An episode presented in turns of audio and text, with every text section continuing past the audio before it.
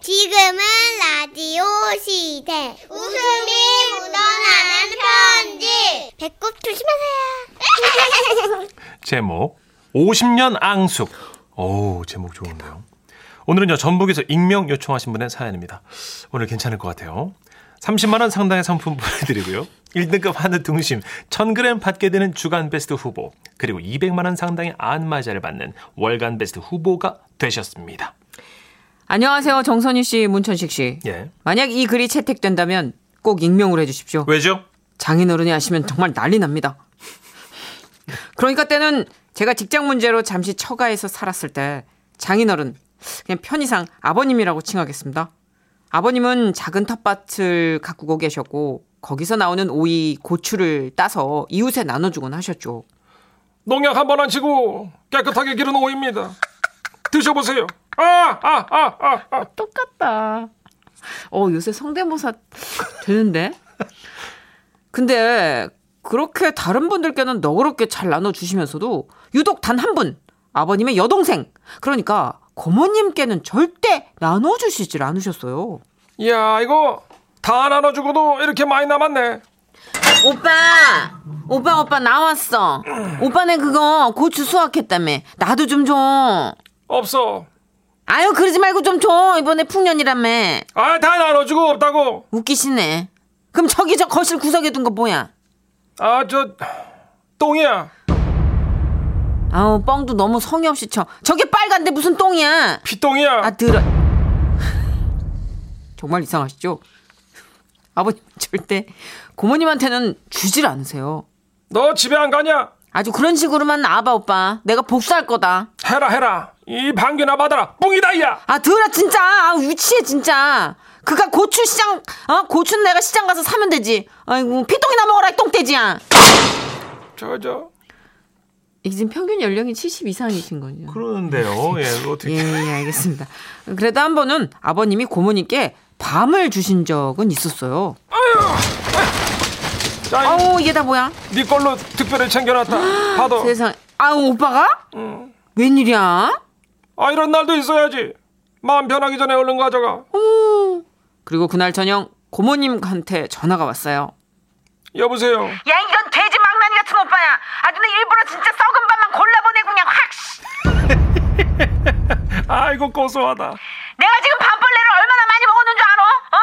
아주 고기를 먹은 건지 밤을 먹은 건지 아주 단백질 섭취 겁나게 했어. 아주 고맙습니다. 아유. 그래 오빠 마음 알면 됐다 어 긴장하고 있어. 내가 너 아주 지도새도 모르게 복수할 거야. 해라 해라 야이 방귀나 받아라 뿡이다 야 그래서 저는 더 궁금해졌던 겁니다. 아니 도대체 두 분은 왜 이렇게 앙숙이 되셨을까? 그 사건은 두 분의 학창 시절로 거슬러 올라갑니다. 평화로운 시골 마을의 어느 여름날 고등학생인 아버님은 중학생인 고모님을 자전거에 태우고 학교에 가고 있었답니다. 아, 진짜 속타다 죽겠네. 오빠! 아, 좀 달려! 아, 왜 그렇게 힘을 못 써? 어? 음, 학교가 맛있다. 야, 지금 가고 있잖아, 인마. 안 들어. 아, 아, 맛있다. 아, 빨리 좀 달려, 달려, 달려! 아, 네가 무거워서 그렇잖아. 이 뚱돼지야. 아. 아, 아, 아, 진짜. 이씨! 야, 너 혼자 귀여워. 이 밤벌레야. 간다. 나 태우고 가야지, 어디 가! 나 찾지 마. 오빠! 오빠! 그리고 그때 고모님은 누군가 쳐다보고 있는 듯한 쎄한 기분의 고개를 돌려봤는데 그곳엔 하, 고모님이 짝사랑하던 남학생이 서 있었대요. 괜찮아? 너 별명이 뚱돼지 밤벌레구나. 굉장히 잘 어울린다. 그렇게 비웃으며 사라진 짝사랑. 당시 고모님은 사춘기였기에 큰 충격을 받았고 그 후 아버님과 줄곧 현실남매로 싸우다가 지금의 상황까지 이르게 된 거죠. 하지만 그래도 고모님이 아버님 텃밭 근처로 오시면서 두 분 사이는 좀 돈독해지시는 듯 싶었습니다. 그래 자고로 나이 들면 형제끼리 이렇게 가까이 살고 그러면 좋은 거야 그치 아유 그럼 당연하지 그걸 말이라고 해 오빠 오늘 우리 모종 사러 같이 갈까? 그리고 오빠 밭이랑 우리 밭이랑 합쳐가지고 크게 농사를 짓자. 거기서 나오는 농산물은 각각 알아서 따먹고. 이야, 그거 좋은 생각이다. 어. 그렇게 사이좋게 모종도 심고 씨앗도 뿌렸던 두 분. 근데 그러던 어느 날이었습니다. 아버님과 함께 토마토를 따러 텃밭에 나갔는데요. 이야, 이상하다. 빨갛게 익은 토마토가 하나도 없어. 오빠 나왔어. 야, 너 잘 만났다. 여기 빨갛게 열린 우리 토마토를 누가 다 따갔나 봐. 도둑이 들었나? 이 누가 따갔을까? 내가 따갔지. 네가? 이만한 자리로 두 포대가 나왔어. 그건 내가 다 이제 먹으려고 딴 거지. 어, 각자가 따가지고 먹기로 했잖아. 어. 저런. 결국 화가 나신 아버님은 저에게 말씀하셨습니다. 야, 네. 초록 토마토 다 따라. 아, 저기 아직 안 익은 걸요? 왜요? 따라면 따. 예? 익는 족족 네 고모가 다 따갈 거 아니야. 쟤를 먹게 하느니 차라리 내가 덜 익은 거 먹고 설사통을 싸겠어. 저쪽에 저 그 새끼 고추 다 보이지? 그것도 다 따라. 어머 어머 세상에 새끼 고충 건드리지 말지. 어? 아주 이렇게 나온다 이거지. 어. 딸! 저쪽에 새끼까지 다 따. 아, 어, 엄마 가지는 갓 열매 맺었는데 야, 다 자란 거 네 외삼촌 따먹게 하느니 내가 새끼 손가락만한 가지 먹고 배탈 날란다. 어허라 그렇게 나온다 이거지. 야 저쪽에 오이꽃 핀 거 다 따라. 아, 오이꽃은 아직 열매가 안 열렸어요. 장, 장... 오이가 열려서 네 음. 예? 고모가 따게 하느니 나는 꽃을 먹겠어. 어머 세상에 추잡스럽다. 아주 그런 심보로 살면 천벌 받아 오빠도. 누가 할 수를 하고 있어? 이 반벌레야. 이 똥돼지 그지야. 뭐라고? 그날 그렇게 자라지도 않은 가지와 가지와 고추들을 다 따왔는데요. 다음날 새벽쯤 아버님이 저를 깨우셨습니다. 아이 이서방 네, 아유, 일어나. 어, 아니 한밤중인데요. 예, 이 손전등 들어. 예? 아무래도 자네 고모가 고구마 보는 눈빛이 이상했어. 네? 날이 새면 다 개갈 것 같아. 먼저 선수 치자. 그렇게 해서 우린 해도 뜨지 않은 그 깜깜한 밤중에 호미와 손전등과 바구니를 들고 텃밭으로 가간- 나간 겁니다. 자네 고모도 아. 이 새벽에 누군가 이렇게 개갈 줄은 꿈에 몰랐을 거야. 아, 근데 아버님, 아, 이좀 이상한데요? 왜 왜? 아유, 아까부터 계속 땅을 파다 아유, 고구마가 없어요. 그럴 리가 없잖아. 내가 아까 낮에도 분명히 다 봤는데 그런데 그때였습니다.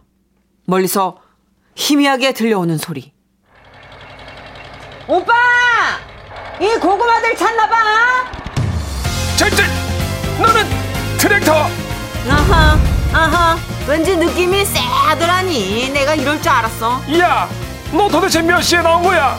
난 밤 1시에 나왔지. 새벽 1시. 이 소형 트랙터를 일찌감치 빌려놓길 잘했지, 내가. 어. 그럼 나 갈게. 아무리 뒤져도 고구마 한 알도 없을 거야. 내가 다 캤어. 어? 저런 저런 저런. 이서방 안 되겠다. 야, 감자라도 캐. 아! 감자도 없을 거야! 내가 싹 다 캤어! 야, 이제 제 야, 너 일로 보다. 너. 쟤, 쟤. 이런 이유로 저희 가족은 완전히 익은 채소들을 먹은 적이 없습니다. 토마토도 초록색이 아니면 가지는 덜 자란 거나 오이는 꽃을 먹죠. 그래놓고 두 분은 서로 전화해서 이러십니다. 야, 우리 올해 농사 망쳤나 봐, 농사. 딸 게 없더라. 아 짜증나. 아니 왜 우리 텃밭은 꽃도 안 펴? 뭐야? 아이고. 야, 올해도 우리는 그냥 손가락이나 빨자. 속상해 오빠. 하지만 그래도 가족 행사 있을 때나 아프실 때는 서로를 또 끔찍하게 챙기시는 아버님과 고모님. 저기 아버님 고모님 이제 우리도 좀 잘 익은 채소 좀 먹으면 안 될까요? 야, 진짜 개인 방송 하셔라. 아, 두 분이 나이 합치면 150살이실 텐데 어쩜 이렇게 재밌게 노세요, 그래? 아 진짜 끝까지 근데 그러실 것 같아요. 어. 현실남매 예? 안 변하잖아요. 안 그래도 황준기님. 현실남매는 나이 들어도 안 변하더라고요. 그렇구나. 웬만하면 사이좋게 변하기도 하던데 아 대단하십니다. 그러게 싸우는 걸 재미로 여기시는 것 같아요. 음. 음. 그 건강하신 거 아니에요? 그 새벽에 트랙터 끌고 와서 고구마를 파갈 정도의 이야. 건강과 자는 사위를 깨워서 손전등을 들고 고구마를 캐러 가는 장인어른의 건강이 저는 어, 이건 이 건강을 포인트로 봤을 땐 그쵸. 미담이에요. 이건. 근데 미움이 1도 없는 게 아프실 때는 또 그렇게 끔찍하게 챙기신다. 제일 그게 어머 오빠 오빠 우리 오빠. 아유, 어, 괜찮다. 아유 어떡해. 난 아유. 오빠 진짜 죽는 줄 알고 너무 아유, 놀랐어. 이 맹장 가지고 죽지 않아. 세상에 얼굴 좀 봐. 맛이 갔어, 맛이 갔어. 고맙다. 아이고, 시체가 따로 없어, 얼굴이. 아이고, 세상에. 너 말이 심하다. 아유, 어, 오빠 가뜩이나 못생긴 얼굴이 너 아프니까 다크서클 그 또 내린 거 아유, 보니까 오이 캤지. 무슨 소리야? 오이 캔 거 같은데. 아유, 이 오빠 진짜 사람 잡네, 진짜. 짜증나, 정말. 가자. 얘 가. 아유, 생각해도 다, 다 소용없어. 아, 이러실 것 같아요. 어, 이 집 추석에 가보고 싶다. 아, 진짜. 이 집 설에 가서 낑겨서 보고 싶다. 어, 푸채소들. 아빠, 토마토는 원래 초록색 아니에요? 어, 반에서 애들이 빨간색이라고 막 놀려요. 아이고. 아, 진짜. 아, 이런 시트콤이 있네요, 진짜. 어. 그러게. 8452님도 와, 우리도 고무대랑 텃밭 같이 가꾸는데 고무를 조심해야 되는 거군요. 그, 크크크. 어머 얘 너 라디오 듣지 마. 너 나쁜 영향력이야 그거. 고모네 집에 가니까 베란다에 쫙 있어. 와, 쫙 말리고 있어. 태양초. 태양초. 아이고. 재밌다. 그러게요. 재밌네요 진짜. 웃음이 잔뜩 묻어났네요. 덕분에 많이 웃었습니다. 예. 라디오 시대 웃음이 묻어나는 편지 행복해서 웃는 게 아니라 웃다 보면 행복해진대요. 제목 하숙집의 비밀. 서울 상 강동구에서 익명을 요청하신 분의 사연입니다. 30만 원 상당의 상품 보내드리고요. 1등급 한우 등심 1,000g 받게 되는 주간 베스트 후보 그리고 200만 원 상당의 안마의자 받으실 월간 베스트 후보 되셨습니다. 두 분 안녕하십니까? 안녕하세요. 예. 저는 2004년도 서울에 있는 학교에 입학하면서 서울 살이를 시작하게 됐는데요. 피부치 하나 없는 서울에서 어디서 어떻게 집을 얻어야 하나 고민하던 저는 길 가는 아무나 붙잡고 M대학에 가는 버스를 물었고 일단 학교 앞에 왔어요. 버스 정류장에 내리니 전봇대에 하숙집 전화번호가 덕지덕지 붙어 있더라고요. 그 중에 제 눈에 띈 한 문장. 정문에서 5분 거리! 이 하숙집에 전화를 걸었습니다. 예 여보세요. 안녕하세요. 저 하숙집 전화번호 보고 전화 드렸는데요. 저 진짜 정문에서 5분 거리 맞나요? 그럼요. 어디 있는데요? 아, 저 여기 정문 앞 정류장입니다. 뒤돌려요. 금방 데리러 갈게요. 그렇게 기다린 지 정확하게 5분 됐을 때 멀리서 주인 할머니 분께서 오셨습니다.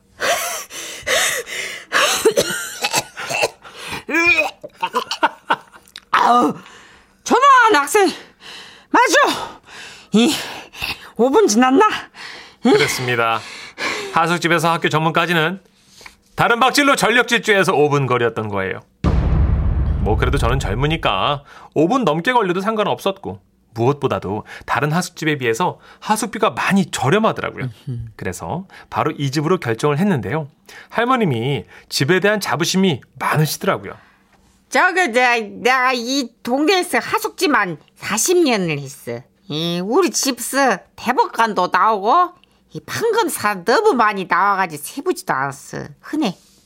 대법관 되라고 부담 주는 거 아니고 이 아무튼 다른 곳보다 참말로 이 혜택도 많고 좋을 것이요. 이. 아, 예, 무슨 혜택이 있는데요? 아침이면 창문으로 쫙쫙 내려쬐는 햇빛은 없지만 아침마다 밥 먹으라고 내가 참 자상하게 깨워줄 거요. 예. 그리고 할머니의 손맛으로 뽑은 쫀득쫀득한 수타면도 없어. 라면이 있어. 천장에 내가 가득가득 채워줄 거요. 알아서 그냥 마음껏 꺼내 먹어. 눈치 보지 말고. 매일 따라다니면서 빨래를 걷어주는 엄마는 물론 없지. 어, 그렇지만 세탁기 옆에 두면 빨래를 있어 내가 방문 앞에 둘게. 예, 알았지? 우와. 굉장한데? 그러게요. 첫 서울살이에 이런 조건, 이런 가격에 집을 만나다니!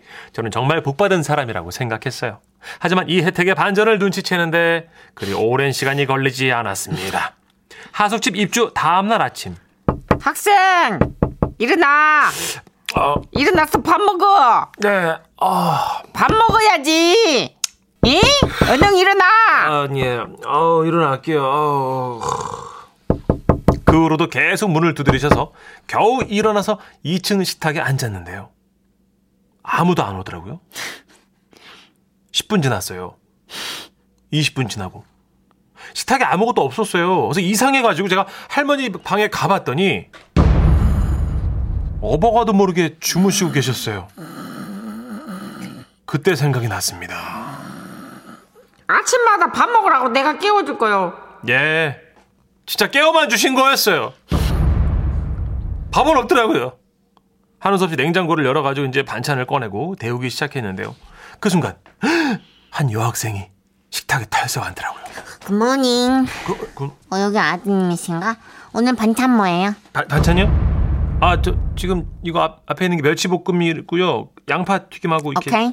음, 저는 밥 반 공기만 퍼주세요. 다이어트 중이라서요. 아, 네. 이, 이 정도면 됩니다. 뭐 조금만 덜어주세요. 아, 네.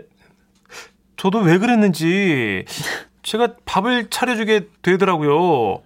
또 다른 남학생이 와서 아 일하는 학생 구하셨구나 하는데 또 자연스럽게 그 앞에 밥을 놔줬어요 제가 지금 생각해도 왜 그런지 모르겠어요.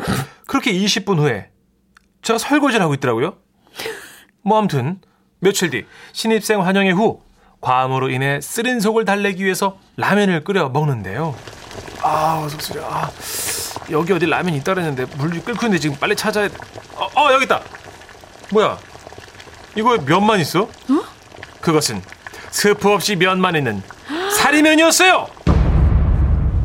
라면은 꼭 찬장에 채워줄 거요. 그득그득. 면이 그득그득하다고 했지 스프 있다고 한 적은 없었어요. 비록 맹물에 사리면만 끓여 먹었지만 저는 이해할 수 있었습니다. 왜냐? 다른 하숙집보다 저렴했으니까요.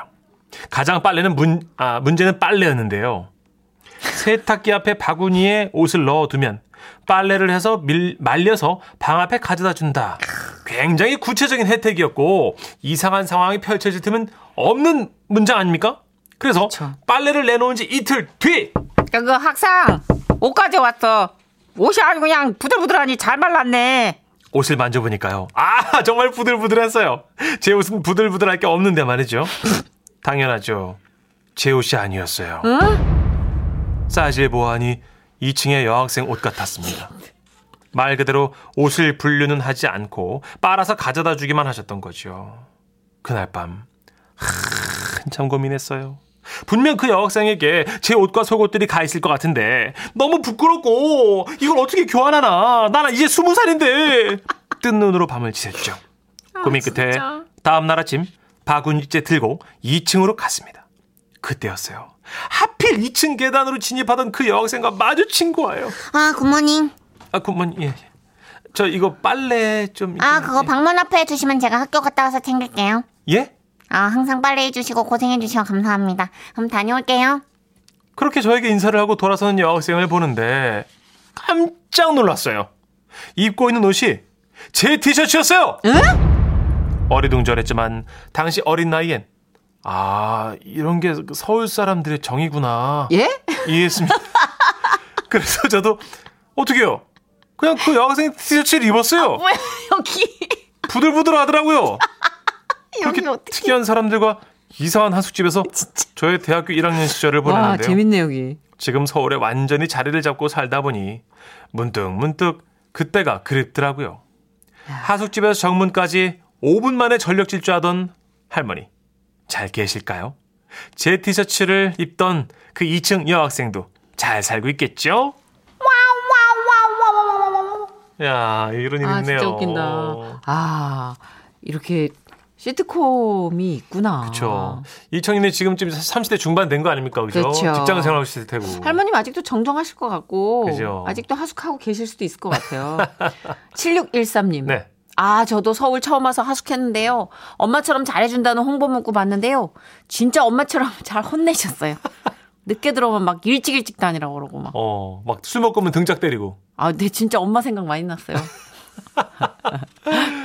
그게 이게 좀 싸고, 음. 예, 그러면서 쾌적하고 막 고급스럽고 이런 삼박자 다 맞는 데가 없지 않아요? 그럼요. 우리 입맛대로 되는 게 뭐 세상에 얼마나 있겠습니까? 그렇죠. 예. 그래도 여긴 좀 정이 있다. 진짜. 그 여학생은 왜 티셔츠를 입은 거지? 음. 그- 그 여학생 상태도 그렇게 좋아 보이진 않아요. 그러니까 어 6253님. 서울 처음 왔을 때 딱 한 사람 만나거든. 아, 서울 사람들은 이렇구나. 오해 많이 했어요. 티 나요. 서울 사람들 한 명만 만나도 티 나더라고요. 수정이 밥은 먹었어? 아. 빨래는 다 개켜놨니? 1760님. 예. 어머 이 사연 들으니까 올케 언니 생각나요. 왜요, 왜요? 올케 언니도요 60년도에 서울에서 하숙을 했어요. 돈 더 벌려고 청소에 빨래까지 다 했어요. 그 올케 언니가 지금 여든 살이랍니다. 아니 왜 이렇게 꺾는데요 갑자기? 아니 이분이 꺾으셨어요. 아니 60년대부터 불안했다고. 여든 살입니다. 그럼 1760. 어 이분 아니에요? 올케 언니 나야. 나야 나야 나. 웃기다. 어 이거 딱 어울린 노래 우리 안 PD가 끌어올렸습니다. 예, 이게 서울의 달 주제곡이었지 않아요? 그럴 거예요. 장철웅님의 서울 이곳은